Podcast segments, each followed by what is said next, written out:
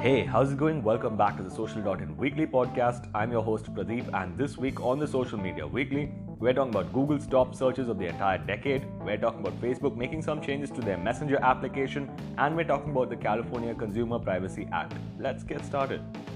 Our first story of the day has to do with Google making some changes to their Google My Business pages again. So, Google is making a change whereby the reviews on your Google My Business page will appear in a horizontally scrollable carousel right below your business's name and right above your business's contact information. If you haven't started responding to your Google My Business page, shame on you. Please start right now.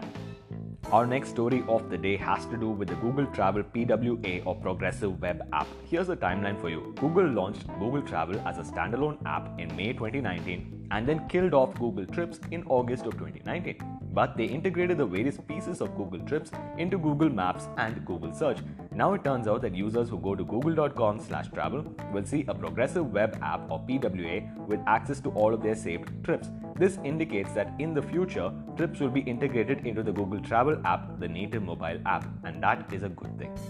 Our next story has to do with the fastest rising searches of the entire decade. So, Google Trends has put out a report with the best searches of the decade, and here are a few. In 2010, it was the Apple iPad, that inimitable device, and in 2015, it was Lamar Odom, no comment here, and in 2019, it was Disney Plus, thanks to The Mandalorian and Baby Yoda. Other names in the list include Paul Walker, Whitney Houston, and Robin Williams. Also, they have data about the best songs of the decade. In 2019, it was obviously Old Town Road, and in 2010, unfortunately, it was Pants on the Ground.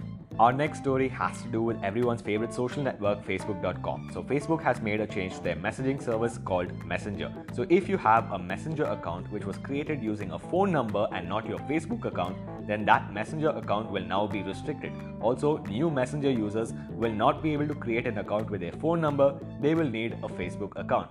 Facebook is doing this because they want to integrate their various services that's WhatsApp, Messenger, and Instagram Direct in the future. Our final story of the day has to do with the California Consumer Privacy Act 2020, which came into effect on the 1st of January 2020. Happy New Year, everyone! Anyway, after one and a half years of debate and with six months to go to implement, here are the important provisions of the Act. Number one, companies will have to tell you what of your data they're collecting, what purpose they're collecting it for, and to whom they're going to be transferring it to. Number two, you can ask companies to stop collecting your data and they cannot retaliate against you for doing so. Number three, companies will have to actually financially incentivize you in order to collect more of your data.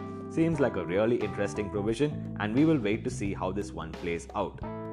That's about it for this episode, guys. If you liked it, please go over to Apple Podcasts or Spotify or wherever it is that you get your podcast and subscribe to the Social.in podcast. This is the first episode of 2020, and we look forward to seeing you in the next week's episode.